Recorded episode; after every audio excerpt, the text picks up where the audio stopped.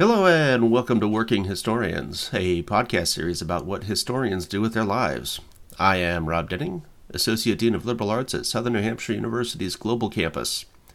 I hope you had a great Thanksgiving, and I hope you're having a great Black Friday, whether you're darting from store to store in search of discount TVs and die-hard Blu rays, or if you're sitting at home shaking your head at the entire phenomenon.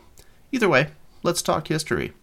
Today I'm talking to Dr. Susan Dawson, a fellow Ohio State alumni and the branch chief historian for the Department of Homeland Security's Office of Customs and Border Protection.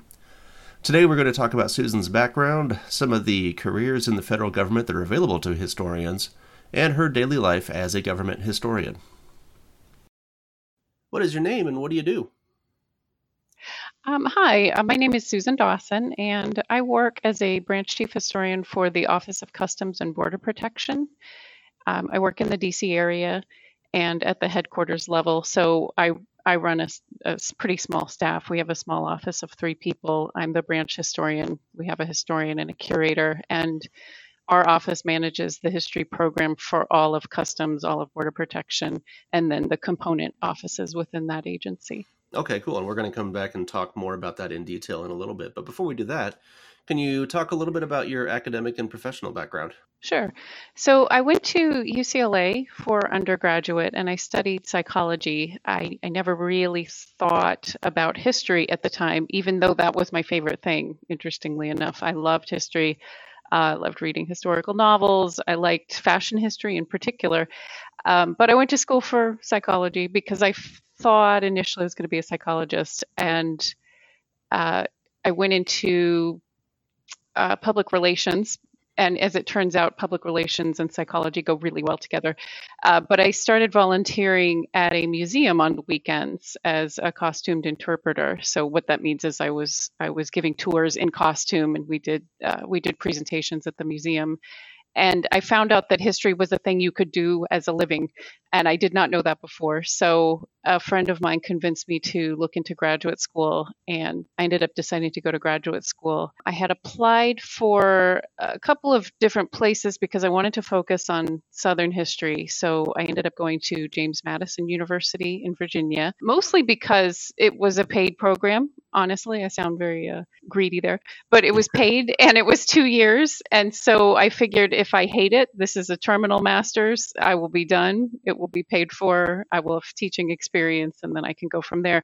But I ended up loving it. And a professor of mine suggested that I go to Ohio State because while I was at JMU, I had started with American history and focused on Southern military history. But I really got into Cold War military history so I thought that was far more interesting. And he thought I should go to Ohio State because they had such a good military history program mm-hmm. um, and diplomatic history. And those were the two areas that sort of appealed to me. So I went to Ohio State because, well, primarily because of diplomatic history, actually. So I kind of went back and forth. But uh, my field right now is diplomatic history in the Cold War. And I did a minor field in military history. And both of those have have come together really interestingly in my career because I did not think I would be able to work them together. My pet fields are kind of uh, fashion history, military history, and I, I really like diplomatic history. And I was able to combine those in my, my dissertation program. So that's where I went to school and ended up graduating with my PhD in 2009. Really, I this is another astonishing coincidence because I got my PhD from Ohio State in 2011. Oh wow! Oh wow! Wow! Wow! Who was your advisor? Uh, I had uh, Paula Baker for Modern UI. Oh yeah! Oh yeah! She's great. Oh yeah! yeah. I forgot. Yeah, yeah. I was with Peter Hahn for. for oh yeah! Advisor. I, I yeah. did a, a research um, assistant gig for him uh, for oh. for a God, when was that? I don't remember remember when that was. It was probably around twenty. Uh, no, I know when it was. It was it was twenty ten, so it must have been right after. Oh, funny. Left. But um, okay. Huh? That's that's oh, small world. That's so funny. Yeah, yeah. There's a lot of us out there, the Buckeyes. yeah, yeah. There's a lot yeah. of us. Yeah. Yeah. Um, okay. Well, that's awesome. So, so oh, you yeah. mentioned that you had all these interests kind of coming together for your dissertations. Mm-hmm. What, what, was the dissertation on? What was your topic, and what did you? What was your argument? Oh yeah. So I looked at uh, cultural history during the Cold War, and what I did was I looked at how uh, fashion magazines encouraged women to go overseas and sort of uh, behave well. So the idea was that women could especially rich women, um, could go overseas and help stimulate the European economy after World War II. But they could also give people a good image of, of the United States after the war. And it isn't that the United States needed to build its reputation, but in certain areas like France and um, Great Britain, they did have to kind of sell the Marshall Plan, if you will. So mm-hmm. a lot of times fashion magazines bought into this. I, I never was able to connect whether there was like a government intervention in this, but fashion magazines and popular culture at large was able to kind of help encourage women to go overseas as tourists and behave really well and buy buy fashion and help stimulate the economy, but also build a good reputation. And so to do that, I looked at uh, four women and. Uh, two of whom were Lee Radziwill and Jackie Kennedy, and then um, they had two good friends named Susan Mary Alsop and Marietta Tree, both of whom or all of whom went over overseas after the war. Susan Mary Alsop, in particular, she she ended up becoming a diplomatic historian, but she was married to an ambassador in uh, London, and he got very sick, so she ended up taking over kind of the ambassadorship informally. And I studied her, and I studied Marietta Tree, who later who later went on to work for Adlai Stevenson and she also worked for the United Nations as a representative. So they ended up kind of using their connections to get into power, but they they helped to kind of rebuild after the war. So the fashion industry was was one of the few industries that was still okay in France and Great Britain mm. after World War II the the French were able to maintain the fashion industry because the Germans really wanted their wives to be able to buy French couture. Mm. So when the French invaded Paris, they kept those fashion the fashion houses that would work in that capacity. Some of them just closed up shop and said we're not working with Nazis. Some did, and that's not to say they were collaborators. They just they stayed open and they were able to resist in other ways. But well, they got to eat. Yeah, exactly. You have to eat, but they also did interesting things. I'm just learning about now. They they were able to reweave like resistance messages into belts, and they mm. they did kind of cool little acts of resistance throughout the war. I mean, some collaborated. Certainly, like Coco Chanel, she collaborated. But anyway, they they had not been destroyed uh, during the war because the Germans didn't think they were essential so they didn't really go after them. But they stayed open in Paris. They the wool manufacturing in London was able to stay open because those factories weren't necessarily bombed, although they really should have been because they provided clothing for soldiers during the war. Mm-hmm. So those stayed open, and then they almost immediately after the war uh, ended just about immediately started showing collections again.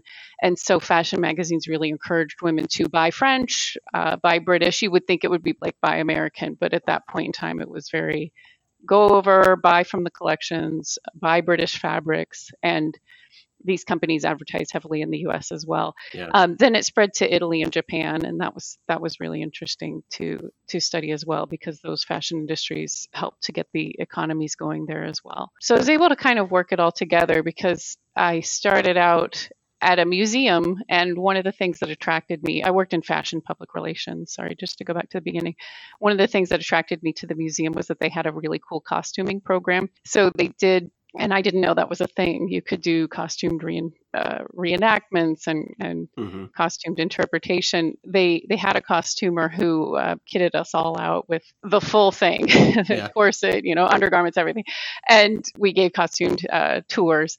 And I didn't know that was a thing that you could do at a museum. So that was really fun. And it was a volunteer job, but then I ended up asking them if I could just come work for them. I mean, I was young and so mm-hmm. I was kind of brash at the time. So I just said, look, I, I really want to work for you. So what can you do? And so they created a position for me, which was nice. quite lovely.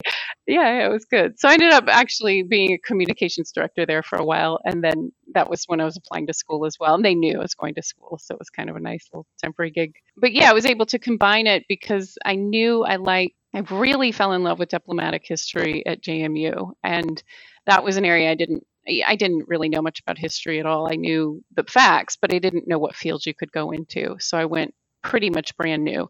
And when I started exploring the fields, diplomatic history just stuck out to me because I like fashion and I really like the inner workings of diplomacy, which is a lot of gossip and a lot of. Uh, it really is. It it's is. amazing. You're right. Yeah. yeah, and it's a lot of like people interacting with each other and how can they get deals done below the table, and I, I really like that aspect of it. So, and then the military history kind of comes naturally as an extension of that to me because, I mean, the idea is to avoid military action, right? But Right. you know, it's once you get in.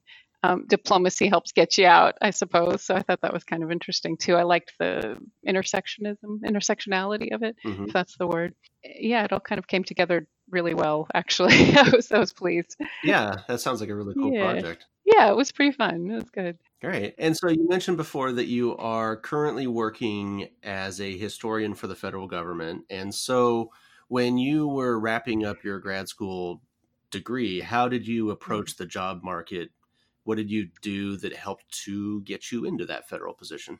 Uh, well, honestly, it was quite luck. Um, so I had finished all my coursework, and I happened to be walking by one day an open room, and they were having open interviews for the Air Force History program. And I did not, I, I didn't know that that was going on. I didn't even know that was a job that you could do. Mhm. Uh, someone pulled me aside and said, "Hey, you do this. They're having these open interviews. You really should throw your resume in the hat." And I said, "I don't know. You know, I can't. I'm not done yet." And they said, "It doesn't matter. It's an internship." So I threw my resume in, and I got an interview the next day. Right after the interview, they just basically said, "Hey, do you want to come to Colorado?" And I said, "Well, sure." I wouldn't. So I figured, all right, I'll finish my dissertation out there so and and I, I have to preface this by saying one thing with history jobs is if you're willing to move you can you can get there i think Yeah. i grew up in an army family so i will move pretty much at the drop of a hat Mm. so you know but it, you don't have to do that. But anyway they they had asked me to come out and i said yeah sure i'll do that. How it worked is the air force had an internship program. It it was called palace acquire and palace is an acronym. I'm not sure if that exists anymore but what you did was you started out for a three year program and it is paid. They started you out as a as a gs7 and gs stands for government service you start out as a 7 and then within three years you move up to an 11 and you get trained there at a major command or a MAJCOM you train in that three years to be um, work at either a major command or a wing level. And so what I did after that was well, what I did was sorry, for the three years I worked at a major command in, in Colorado Springs, which was Space Command. Uh, worked there. I learned how to write the Air Force histories. I learned about the whole program, and they have they really have a lot of options. They have museum studies. They have um, you know just regular histories. You can write. You can do um, academic histories if you like academic studies. Uh, and then I ended up leaving for, I took a leave of absence for uh, about a year so I could finish up my dissertation and and graduate and whatnot. And then I ended up going down to Keesler Air Force Base to, they asked me to come back. And so I went to Keesler Air Force Base to be a wing historian down at the 81st Training uh, Training Wing. And so what you do there is you work as you basically are the base historian. I mean, they don't call it that, but you're you're kind of um, you work as a historian for the base. You interact with a lot of uh, retirees in the community. You write annual histories, and then you preserve artifacts as they get them. From there, so I did that for quite a while, and I moved to uh, Andrews Air Force Base up in DC because they had an archivist position open. So it was it was a combination archivist historian, and I really wanted to learn how to get that archive section down. Um, that's been and that's been very useful actually uh, because with Air Force history and and I think with all DoD level historians, you kind of have to do everything. So you need to be a curator, you need to be an archivist, you need to know how to write, you need to know how to research, uh, you need to know how to do presentations, and and I think that's what appealed to me. But coming up here was to work for a major command again, and working as the Air National Guard archivist and I did that for a couple of years. And then a position at Customs and Border Protection opened up as their chief historian. And I wanted to get some supervisory experience. So I applied for it just kind of on the fly. I really did not think I was qualified for it, to be honest. And I didn't think that they would even interview me. so I would say if, if there's any advice, just go for it, whatever. You know, anytime someone you see a job that you think you might like, just go for it. Uh, so yeah, so I applied with that, and uh, it turns out to have been kind of a nice combination because it is a really small office. We have three people, but we handle everything. So I can do curate curatorial work, I do archive work, I do supervisory work, I do writing, and and it kind of all came together here, which was nice. So it turns out that a lot of my training in you know previous other jobs worked worked really well in combination here. Um, and yeah, yeah, that's kind of sorry, that's kind of a long version of how I got there. Mm-hmm. Yeah. so you basically got into the um, got into the government work through the internship. Is that normally the way people would go into just that type of career, or do they tend to go through the more standardized application process through the USA Jobs website, or how how does uh, was that the norm, or or or what is? Oh, yeah, I do not think that's the norm. I think that the internships are few and far between at these days. So that was back in 2005 when I first applied. Um, I think, and I had to go through USA Jobs too.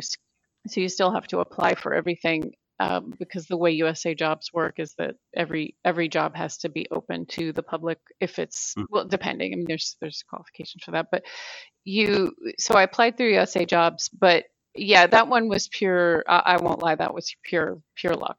I, I happened to be walking by, but yeah, I think most people get into the government through the um, through the government system, which is which is usajobs.gov.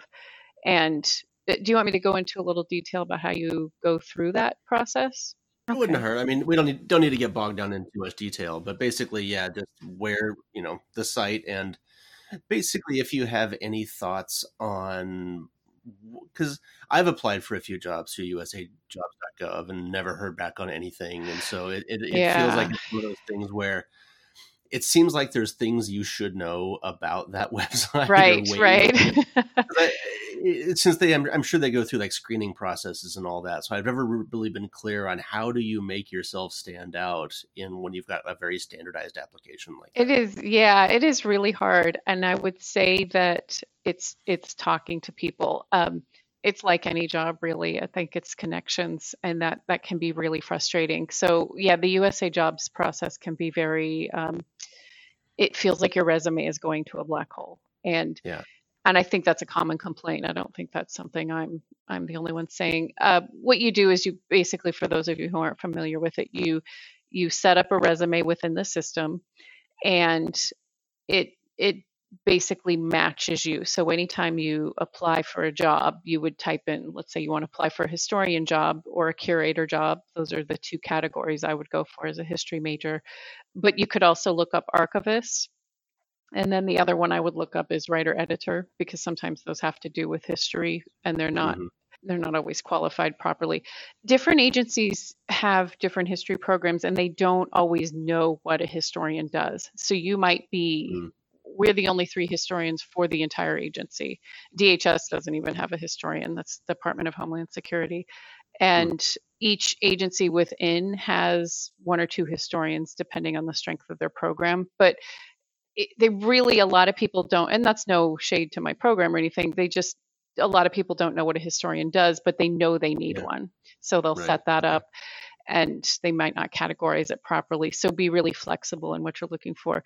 But you you set up a resume and then you do a keyword search and once you set up your resume and you apply for the job, they give you like a list of questions, right, to go through and those determine how qualified you are for the position. And answer those on, you know, I think people get a little nervous about answering them honestly, but really mm-hmm. you have to because it has to be backed up by your resume. So they give you a list of questions. You either make or don't a certification list. And what that means is basically that your name is going to be passed along to the hiring official. You may or may not hear about that. You you may not hear back on it, and that can be really frustrating. Mm-hmm. What I found useful is treating it like a regular job. I will always include a cover letter. I will always follow up if I can. If they give a name and number, which sometimes they do, of a hiring official, I think it can backfire and be annoying, but I do it anyway because even if you just make that person to person contact, it helps. They know who you are, and you never know who will know you for later because that's right. that has actually helped me. Someone said, "Ah, you applied for this job, but we have, you know, we had someone in mind, but we have this other thing. Maybe you should apply for that." So you never know, you know. And I would say uh, for USA jobs, the process can be a little frustrating, but talking to people as much as you can, if you can make contact with someone in the office where you want to work, I find people are usually, as long as it's really politely framed, I find people are usually very willing to talk to people interested in their agency because they get excited about their jobs too. They want to talk Right. about their job, and usually people are pretty encouraging. But getting your name out there, and if you are interested in a job in the federal government, joining the Society for Historians in the federal government is um, an important thing to do. That's the SFHG. Oh, I didn't realize that was an organization. That's good to know. Yeah, yeah, that's helpful because they apply, they often advertise jobs in the federal government, and it's just a good networking thing. And it's nationwide, so it's not just, you know, in one area. They have everywhere, they have meetings, and it's it's quite helpful in getting through that sort of paperwork of going through USA jobs. And the thing I think with USA jobs that can be frustrating is you often will not hear back from people. hmm You just have to keep going. And I tell people to keep applying because for every 10 jobs, I mean, I think that's the job market anyway. For every 10 jobs, you might hear about one. Eh, But it is, yeah, I think that's a common complaint. It's very frustrating to apply because you really, very rarely do you get contact back. And it can seem, yeah, Yeah, I've also wondered about because with federal jobs, I mean, there's always going to be the budget constraints and, and budgeting constraints and all that. And I imagine a lot of the yes, probably just disappear because of um, you know funding problems or you know maybe not problems. yeah, The yeah, appropriations went down that year or something like that. So the yeah. what I was saying before that I applied for some, I I hmm I, I believe that the the ones that I was that I'm thinking about right now anyway, I, th- I think those hmm jobs just kind of evaporated over time because of budget cuts and all of that, and I think Yeah, no, I never heard back. But maybe that's just yeah. what I tell myself to sleep better at night. but No, no, no. I don't think that's I don't think that's wrong at all. Actually, that happens all the time. yeah, They they will and it happens and it's happened in our office, it's happened in every office. They would they would uh, collect resumes and then uh, we can't hire for that job. right, But you know, I think people forget the key point of well, we should probably contact the people who are on the list. right. Um, and that's, you know, I think that just happens. It's unfortunate. That's It's that's also uh, it's also not unique. no, no.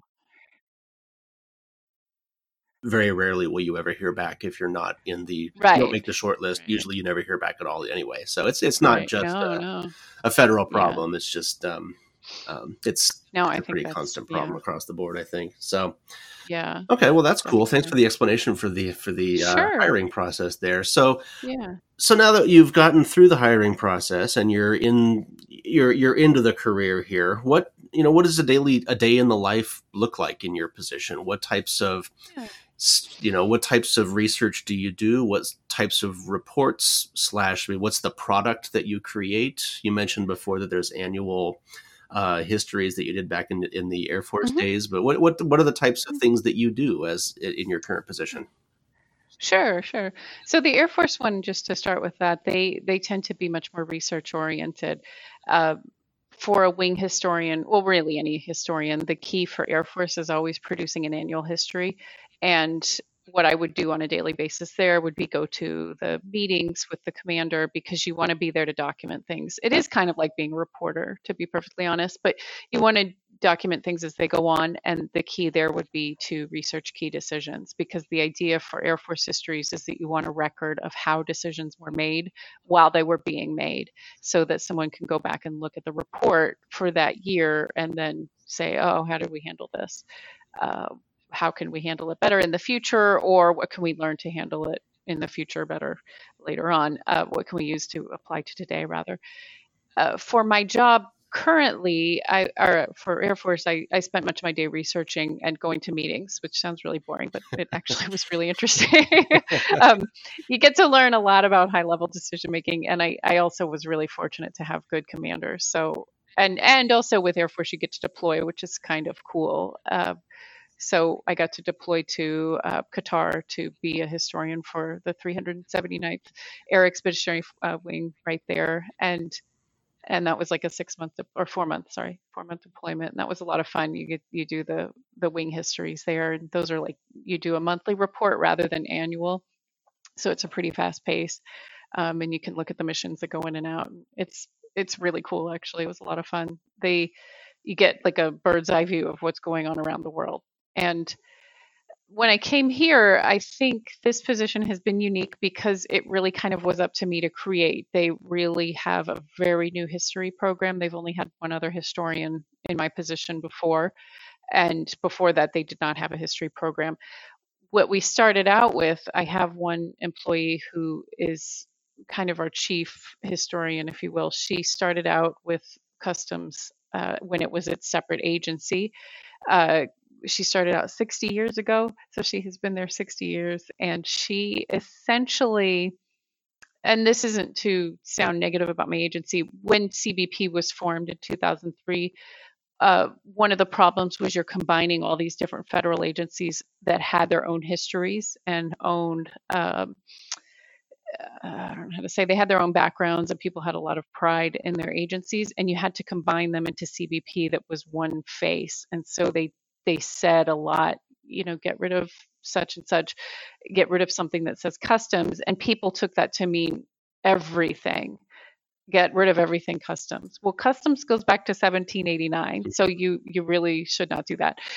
My colleague what she did was go around from office to office and um, collect things and then that was really lucky because when they when it came time to celebrate their 225th anniversary she had of customs she had a lot of the things that had been collected and was able to do a little museum and I'm going a little bit out of chronological order here. I'm That's sorry, right. but she was able to put together a museum. And then when Customs and Border Protection was formed, she had the basis of a pro, of of a history archive that she had started, and so that really forms the foundation of the archive we have um, right now. And then what they wanted to do was because they had that little museum, people got really interested in that. Ah, we'd like to do displays. So they hired a curator to start gathering artifacts from different offices and different field offices. And so we do have like a small artifact collection as well. And we do small displays throughout the building and then we'll advise on them in different locations. What what I do generally is, is supervisory work is kind of a lot of paperwork. So that sounds really dull as I describe it. it. It is not. It is very interesting. They I do a lot of supervisory work in terms of paperwork, but that that's not the majority of my day. The majority of my day I spend doing research on customs and border protection. Where we right now, and again, my I just have to preface this: my views don't represent the views of my agency. Sure.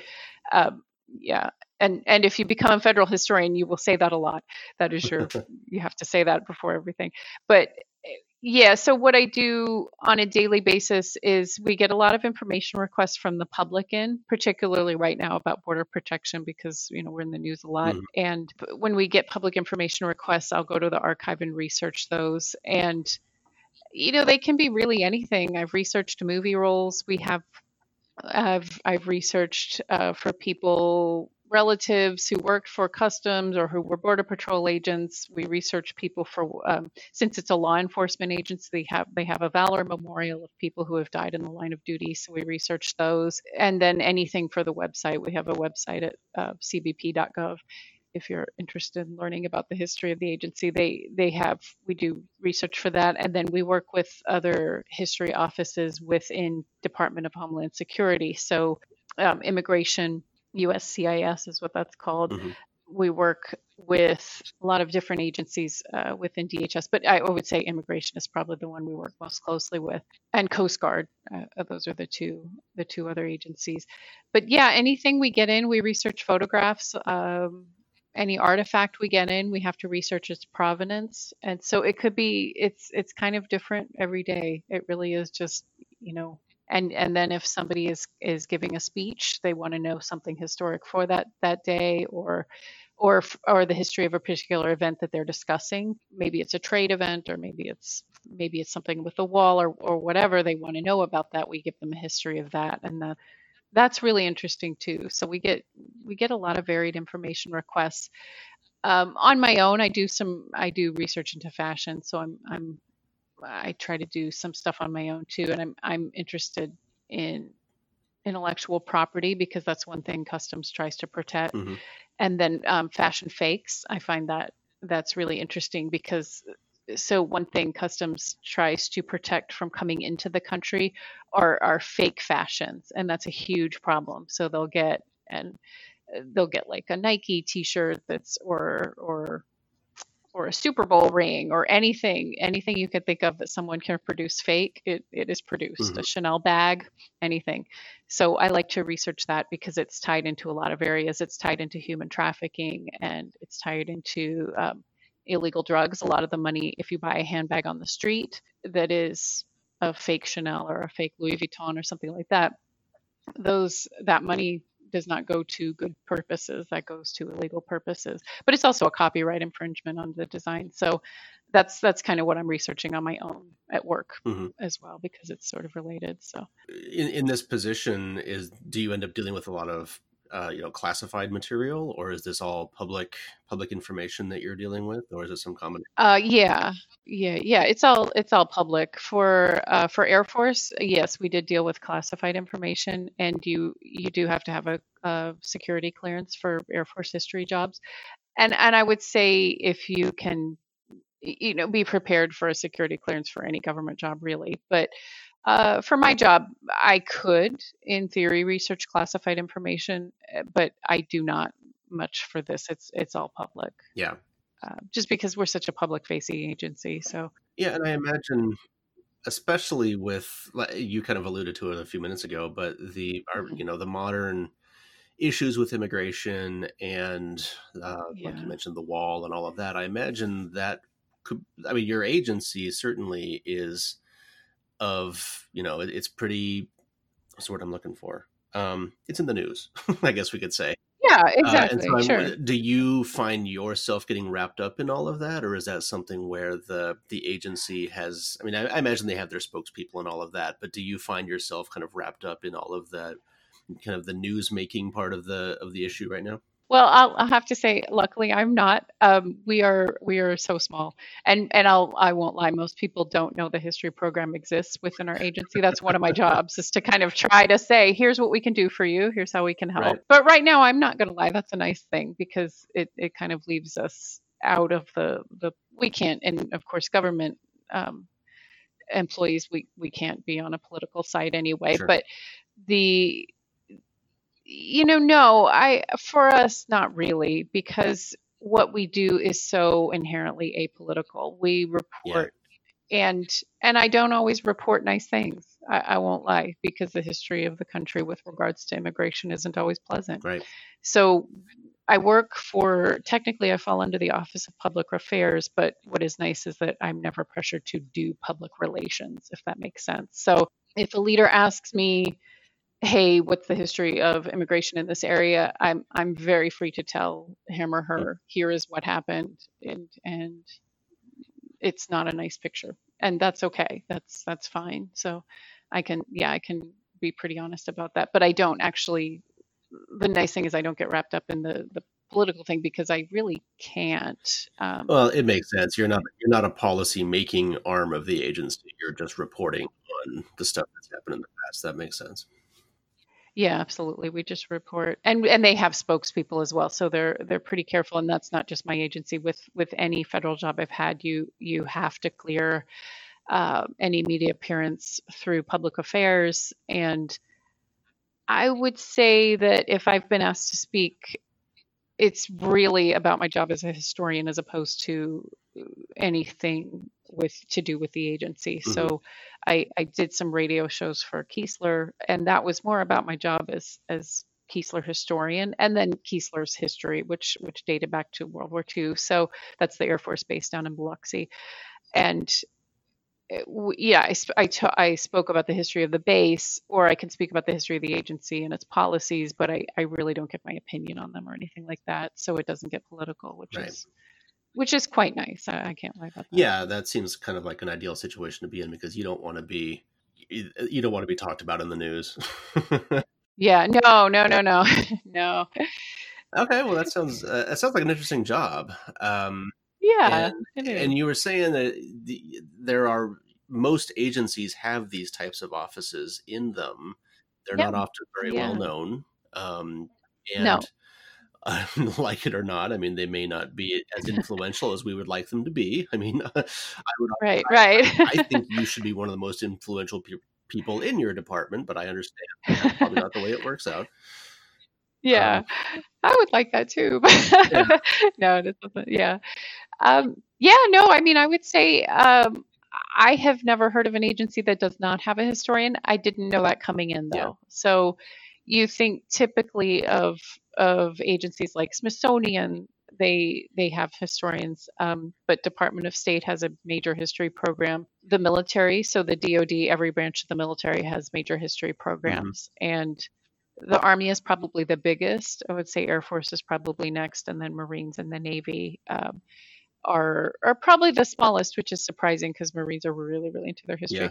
Uh, but they have wonderful wonderful history programs, and they're not just located in Washington D.C. They're everywhere, and uh, you can also do archaeology with the federal government. Um, FEMA, in particular, uh, FEMA hires lots of archaeologists because so if you're into that aspect of history, they need them for um, for disaster sites. So they hire quite a lot and I, w- I would say, oh, National Park Service has historians, um, Department of Interior. I mean, almost any, gosh, yeah, almost every agency. And that wasn't something I knew starting out. I didn't know that was a career option. Um, Yeah.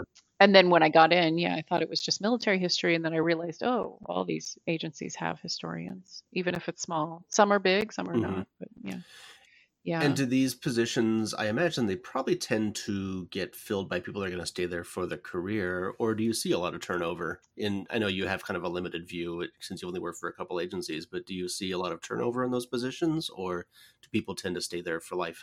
I would say it depends. So for Air Force, because we have there were so many bases, there was a lot of turnover, not within the um, history program itself, but people would move from base to base, Mm. or uh, and that's not because you're stationed there. That's just because maybe a better job opened up, or it was a nice location and you wanted to try this. Uh, they have overseas locations, so those were those are always Oh, hot Yeah. uh, hot properties. Yeah, they you can go to England or Germany or Mhm. whatever, and those are yeah those are nice places to go.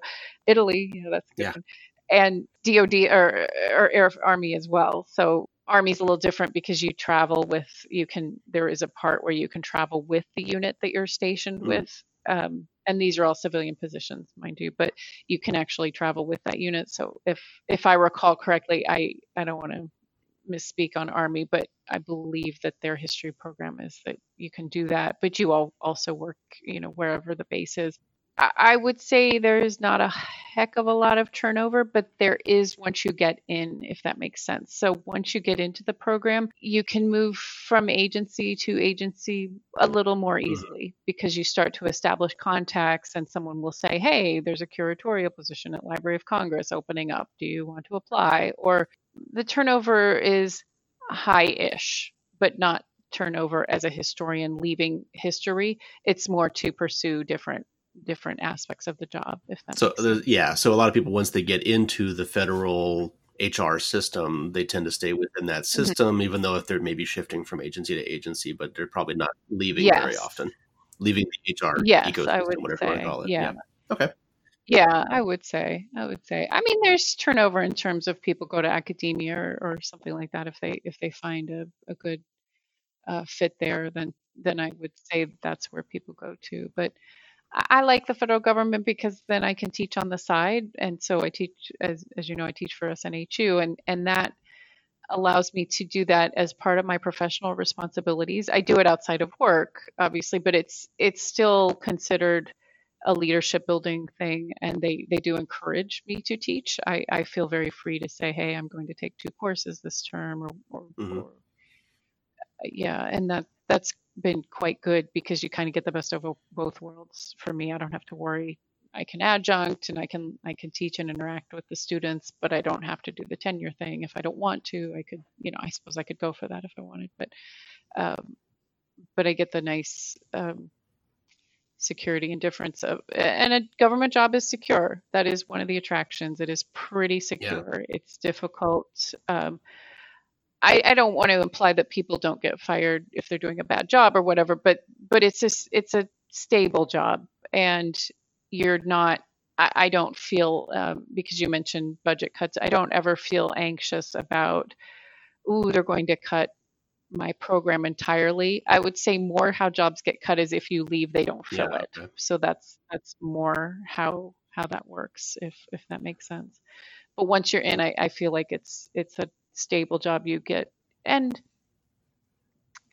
it's not there are ter- times where it's high pressure, but it's not high pressure in the sense of, oh, I have to worry about applying for tenure or I have to make, you know, I have to make this promotion or anything like that. I, I feel like it's it's really pleasant actually if that, it's just a really pleasant work environment i love teaching and i like academia as well so i don't mean to knock that but it's just a pleasant place to work yeah it's, it's really yeah. great i work with great people it's, uh, i mean it's a, it's a, it's a civil service job it's not a you guys are you're not political yeah, appointees exactly. so you don't have to worry about the no, you know when a new no, administration no. comes to town it's not like you're all going to get fired and get replaced by that person's appointees you are you're, you're part of the yeah. civil service bureaucracy and so you're there to stay yeah, yeah, and I and I've been very lucky. Everybody and everywhere I've worked, uh, really just great, hardworking people who really care about their agency, and that's that's anywhere I work, and it just makes it a really pleasant environment to work in because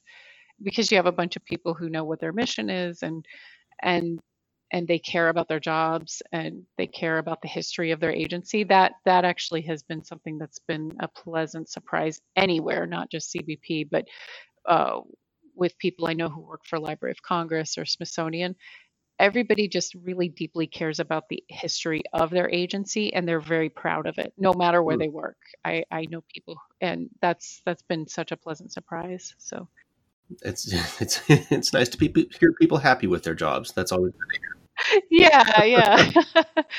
Before we go, do you have anything you'd like to recommend to the people listening in that's history related today? Yeah, sure. So it's kind of off the wall, but I I saw this movie over Christmas called um, it's a movie by Peter Jackson who did the Hobbit mm. movies, and it's called uh, They Shall Not Grow Old. And what he did was for the hundredth anniversary of World War One, he was invited by the I believe it was the Imperial War Museum to do a documentary on World War One, and he was given access to all their recordings, um, all their interviews. They did a series of oral histories with still living veterans in the 1960s. So he used all of that, and the only requirement in his interview, he said the only requirement is that he kind of do something different with it. So he created a movie about the British soldiers' experience in World War One, because I think his grandparent, grandfather and uncle were soldiers, if I'm quoting that correctly, and he was able to uh, restore uh, the da- the film and colorize it, and also put it into 3D and it is incredibly cool. And plus, I don't know if the Imperial War Museum knew this when they hired him, but he's a huge World War One buff. So he would go and if they needed, you know, if they needed sound for, let's say, artillery, he would just go to his collection of artillery and say, "Let's start."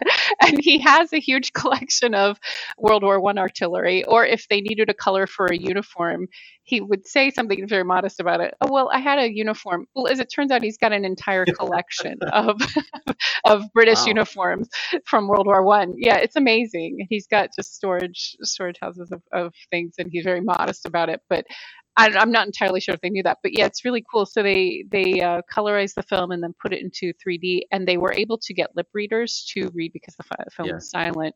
So they were able to get lip readers to read the the words to read the pe- what people were saying, and they had actors who were able to repeat it. So you could see what the people were saying oh, wow. and and hear it as well. They had actors who would who would do the voices. It was really very incredible. And so if you ever get the chance to watch it, it it's it's definitely well worth it. And it kind of uh, reinvigorated my interest in military history. I was I forgot because I'd gotten I, I, won't lie, I got a little tired of it after a while, and I thought oh, I don't do this anymore.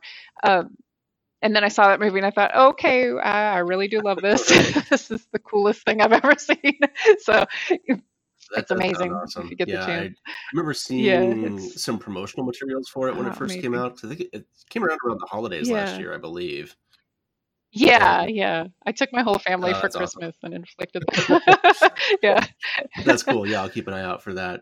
Uh, my my recommendation is it's not really a specific book or anything. It's just that if you uh, go to your local library, find books that were written or find a book that was written on the specific neighborhood or town that you live in and go to that shelf on the on the in the library and find it so that way you can see all of the other books that have been re- written about that topic because you can find just some of the most amazing, really old books that haven't, you know, nobody's checked out of the library in decades, but they're they're still on the shelf, and you can just find some amazing things in there. Like I did that um, for I, I, moved to a new suburb of Columbus, and um, I went into the local library and just found the suburb name and and just found the spot on the shelf, and and there's you know there's there's only five or six books, but you know, as you kind of move along the shelf in either direction, you'll start to kind of almost zoom out of the map, so to speak. So you'll start looking at county histories and um, regional histories and state histories and all of that.